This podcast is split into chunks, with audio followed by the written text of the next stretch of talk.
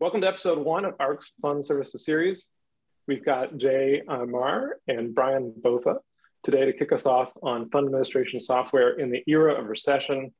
Uh, before we get into that, that foreboding headline, Jay, let's, uh, let's start with you. Would you mind introducing yourself to anyone uh, watching who doesn't already know who you are? Sure. Thank you, Chris. And, and thanks for including me on this webinar with Bryan. And I'm, I'm happy to be here and, and share my insight. So my background spans 29 years in the industry uh, all fund administration for closed end vehicles. I'm a fund accountant myself. So I have built teams from the ground up for the last 29 years. So I really have seen the evolution of workflow processes and technology around fund operations. So I'm really excited to be here. Excellent. And um, Bryan? Yeah, thank you, Chris, for including me. Looking forward to this discussion. I recently joined as head of business development at Ark. Uh, Ark is a solution provider being adopted by fund administrators and fund managers, which delivers curated investment reporting to their clients. I've spent my career focused in the private capital markets with one foot planted firmly in financial technology and the other in fund administration services, having worked at PwC and a number of leading fintech platforms which have been widely adopted by private equity and service providers in the global private capital markets.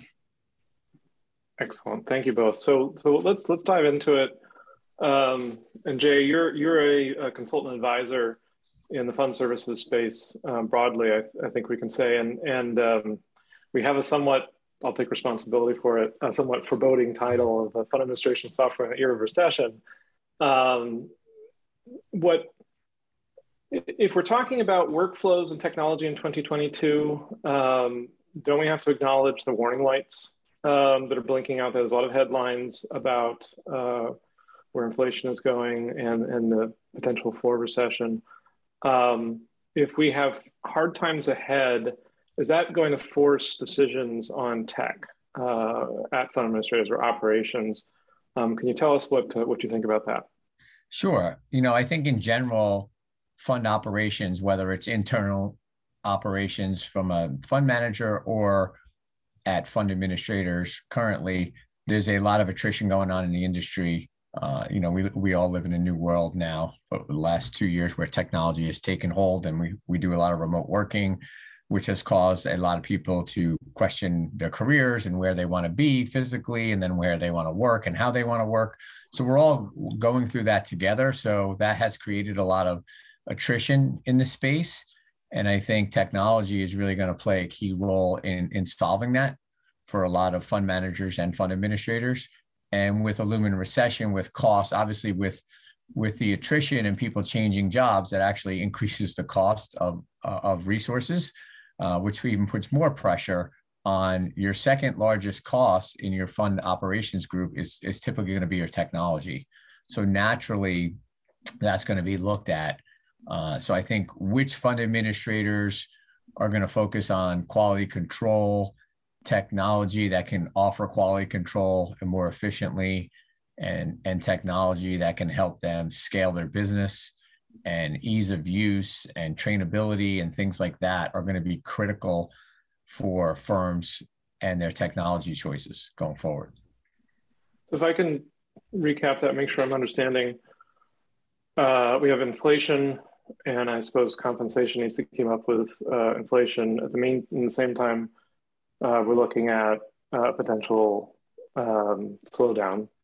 So you need to get more done with potentially fewer people. You have folks leaving. You need to pay more for that talent.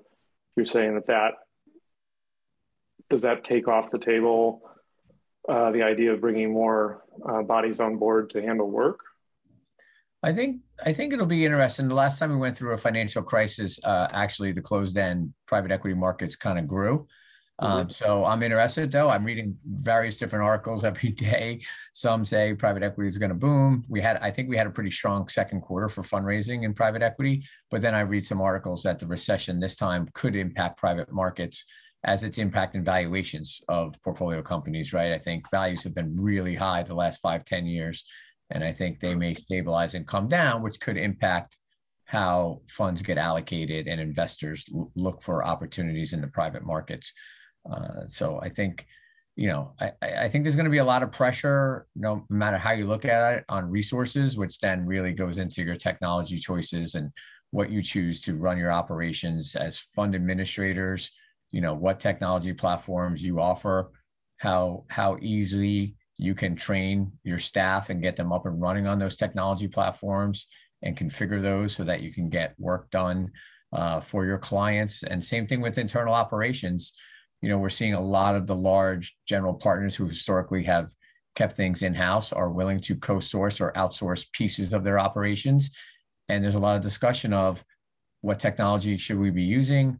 You know, there's a lot of good technologies out there, but there are, some of them are dated and old, especially for fund managers who are using them internally. They might be on older systems that legacy systems that they may be on for 15, 20 plus years. And they might be a little more clunky and not as user friendly as some of the newer technology that's in the marketplace. So I think, yeah, I think technology is going to play a big role in in in the coming months and definitely into 2023 on how operations teams view their tech stack, their workflow processes, et cetera. Perfect. And and uh, Bryan, you've been on the technology side talking to fund services, and um, we've talked about technology and automation coming to fund services for, for quite some time. Are the conversations that you're having out there changing uh, in the last few weeks? Is there anything uh, different in terms of what you're hearing? Yeah, uh, I mean, I can re- reiterate a lot of the themes that Jay kind of touched on, right? I definitely agree that there's this uh, trend towards digital transformation that's going on. I think that's going to f- most likely accelerate uh, given mm-hmm. where things are going uh, you know what where where there's you know headwinds coming uh, to the fund managers in the space that we operate in those can in a way kind of be tailwinds for the the fund administration space when uh, there's limited headcount to look and review hundreds of technology solution and platforms out there for a given GP. Um, it can be uh, a quite a, uh, an ask for for that type of a firm. You know, we're not living in the days of one or two vendors. There's literally, if you look at PE Stack, there's hundreds of vendors to pick from. I think the in the current environment that we're looking at, um, there's going to be more and more pressure for a GP to uh, lean on the expertise of a fund administrator and these service providers who have expertise when it comes to technology. And when it comes to the tech, the technology in general, I think firms there's going to be more pressure uh, in the weeks and months ahead for um, implementations are going to need to be more turnkey. I think too many vendor technologies out there, uh, from what I've seen, uh, just you know take months and months to implement, and that's really not something I think that uh, anybody wants to to see. And there's there's a lot of competition out there with firms being willing to have um, more of a turnkey solution. So I think that trend is going to be on the rise. And there's a couple other trends as well. Things, um, you know, just overall pricing. Jay mentioned that it's a it's a big cost uh, for fund administrators to you know looking at technology. So making sure that those costs are transparent. Um, yeah, the reality is that you know uh, a lot of the costs can be somewhat hidden when it comes to technologies available for this industry. You know, you, you think you're getting free support when in fact, um, you know, some calls to support are charged and uh, custom reports that clients ask for, which are uh, a mainstay of this industry, those aren't going away.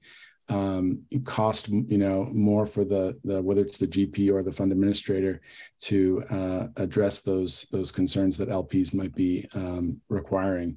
Um, so I think the the, the there's going to be um, more and more of these uh, these trends are going to to help uh, both GPs and fund administrators kind of uh, determine which which of the vendors out there that are going to be able to meet their needs kind of going forward.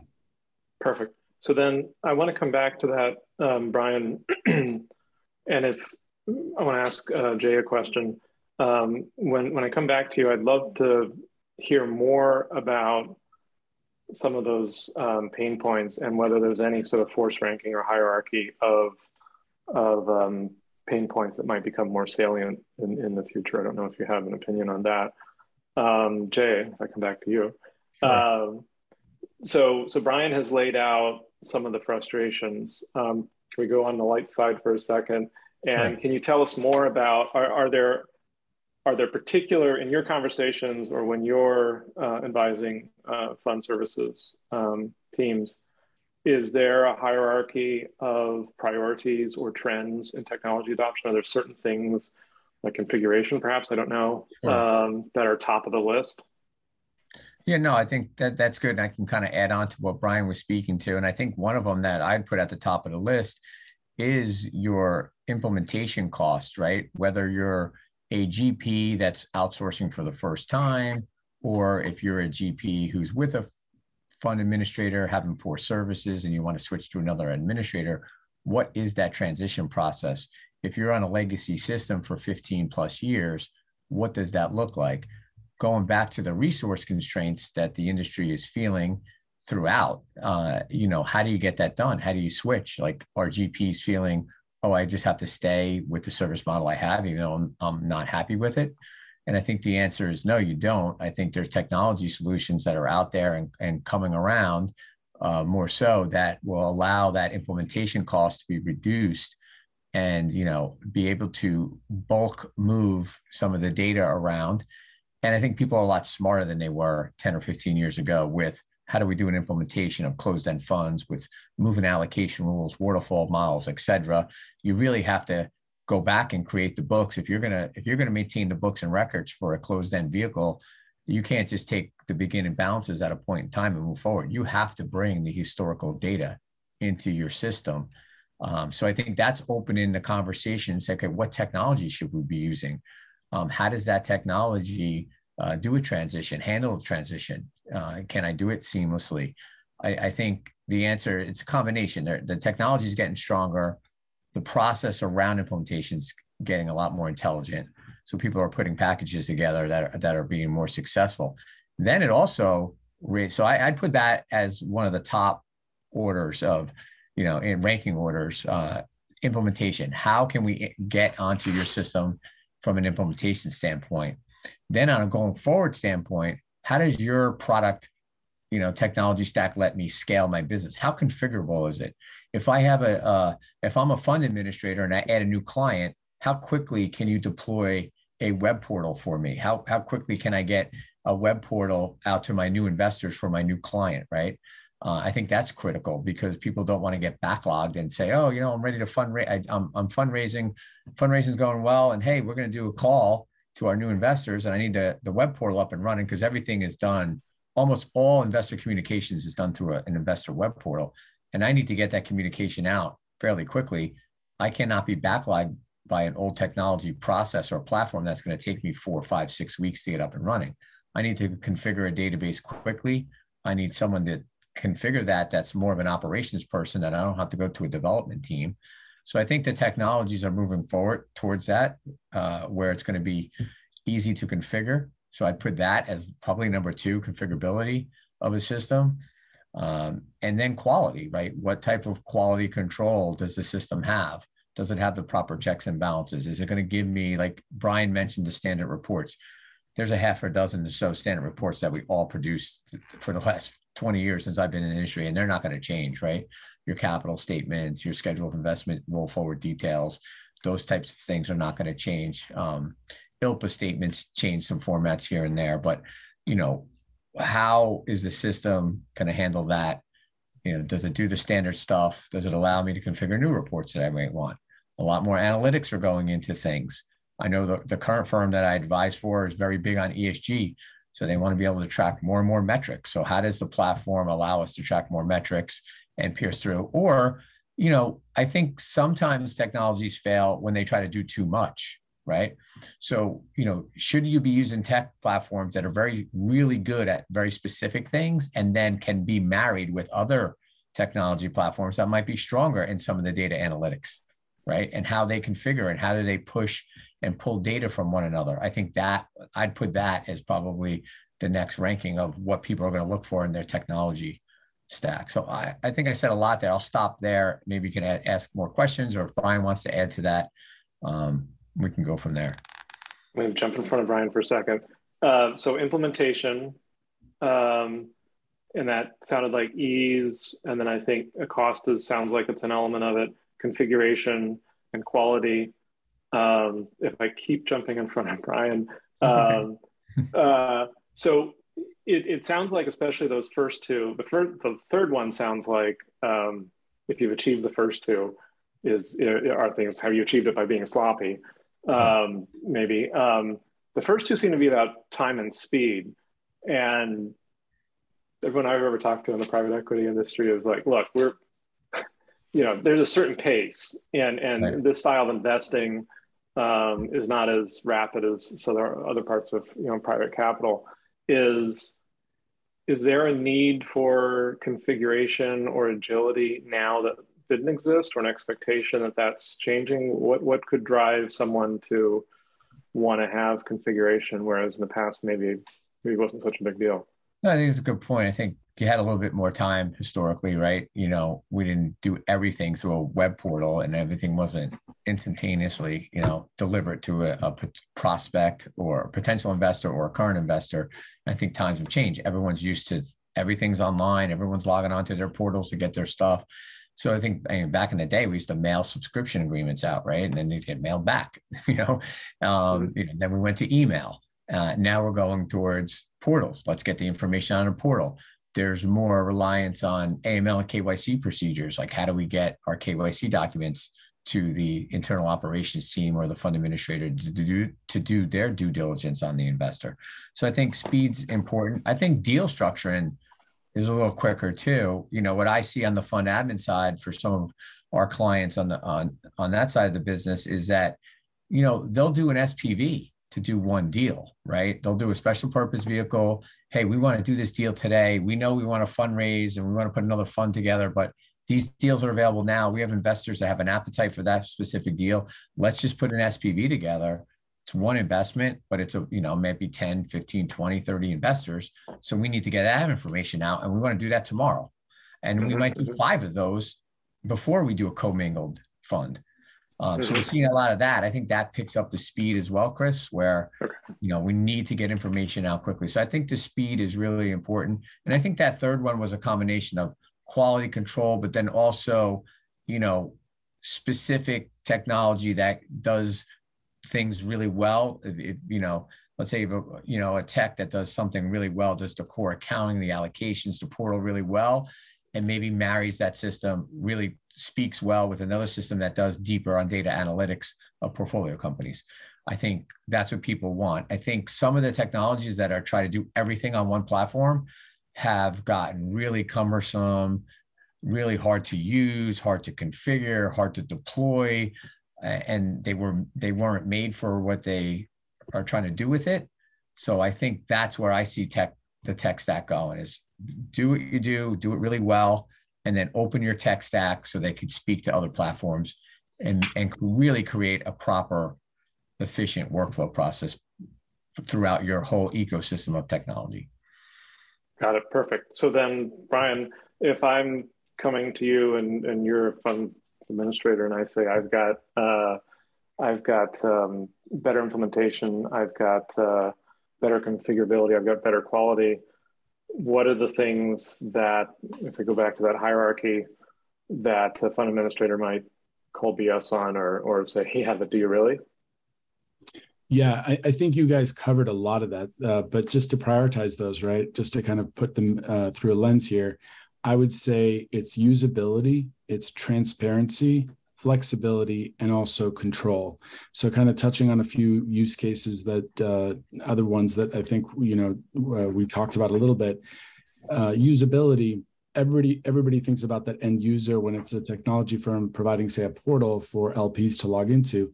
The lps the end user. But more and more the way the, te- the this technology is kind of uh, evolving is there's a fund administrator that needs to log into that portal to set it up to be able to in there needs to be workflow between the gp the fund admin and the lp to get that reporting out there. Um, and and so if the use case isn't really thinking about the end user who's at that fund administrator that's doing that's setting the user permissions that's engaged in that workflow when uh, bank wire instructions get come come in from the lp and need to be approved um, then uh, you know that that has an impact on employee retention at the fund administration shop um, because you know those folks need technology that works and needs uh, ease of use. So that usability is really key, and, and, it has to be thought through by these technology vendors, not just by one constituent, but all the other use cases in there as well. Um, when it comes to transparency, uh, Jay touched on this really well with uh, with things like implementation costs and timing. Um, the portal shouldn't take months to deploy, but uh, there's there's really complex pricing models out there you know user based models and entity based models. I think uh, more and more as we head into these these headwinds coming in the, in the months and, and years ahead we're going to be looking for um, pricing models that allow the fund administrator and the gps to really have a budget that's not going to get blown when it comes to um, you know deploying technology. Uh, the support really should be free and not uh, extra. Custom reports you should be able to have a have a an idea of how those are going to work and how you how you're going to be able to uh, pay for those in, in, a, in a way that makes sense. Um, you know, when, when a new version of the software comes out that's radically different from the last one, users should be trained by the technology vendors, there should be a, an ease of transition over rather than um, another uh, opportunity for end users to have to, um, you know, pay for extras. So that transparency is really key.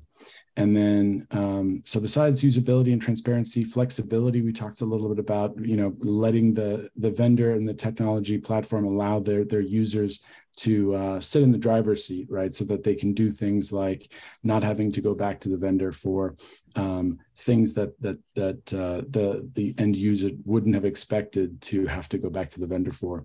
Uh, an example of that that when you're spinning up a portal and you're adding a logo, if you're the uh, service provider to the GP, for example, um, you know you should be able to do those things free and clear of of the of the vendor having to get roped back into the uh, timeline so that you you you you have uh, more increased risk of not getting that deployed on on a timely basis.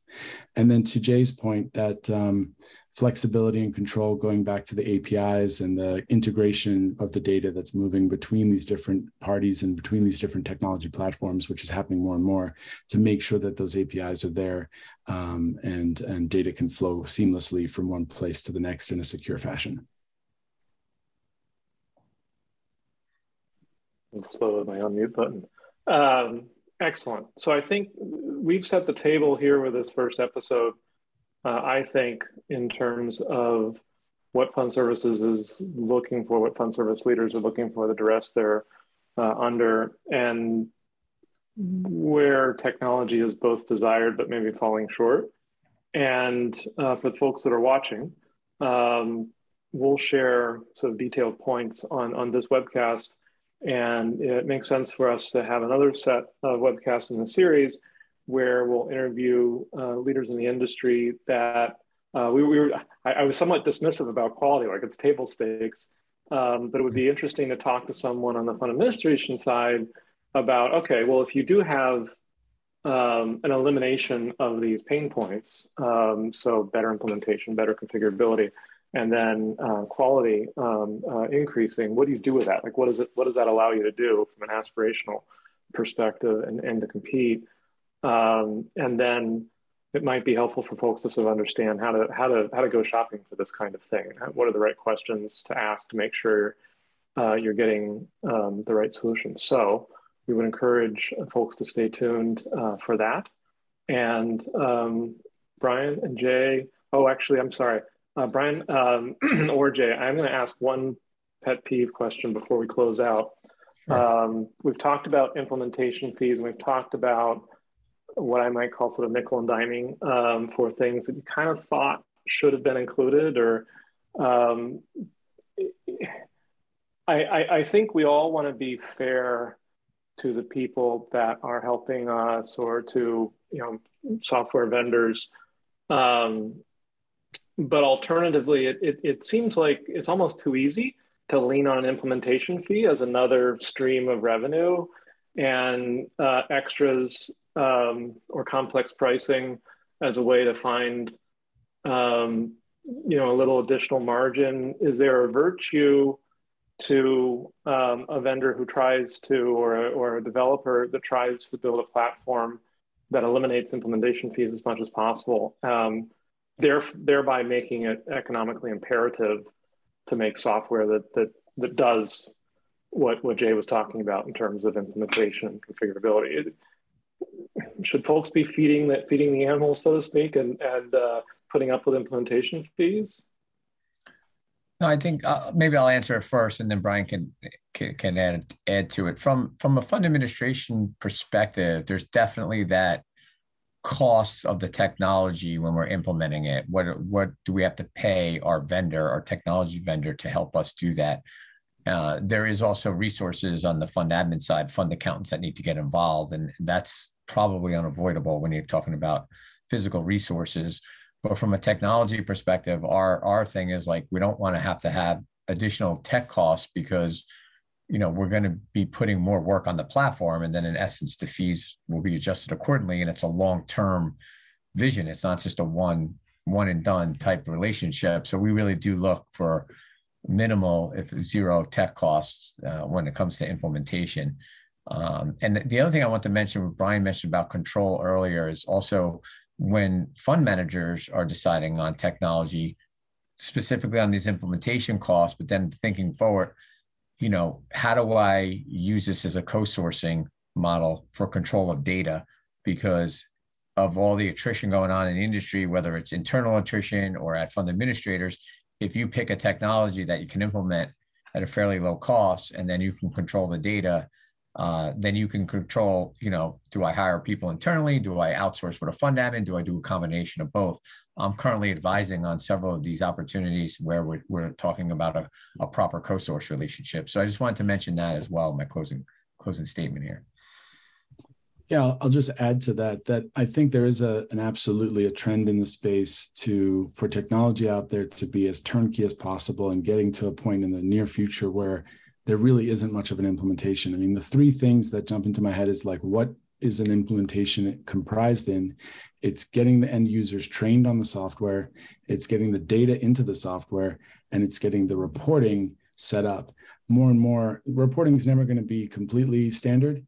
Um, but if you can hand the keys over to the the client as the end user, whether that's the fund administrator or the fund manager, to be able to use the technology in a user-friendly way that allows them to customize the reporting themselves once they're trained, then it's really just a training issue rather than having to, um, you know, uh, older technologies kind of forcing the hands of their clients or their fund administrators to come back to get a custom report done or you know the, the, it's really just putting that end client uh, into the driver's seat. And i think more and more technology firms are going to be feeling the pressure to do that to get uh, implementations uh, you know down to something that's very turnkey.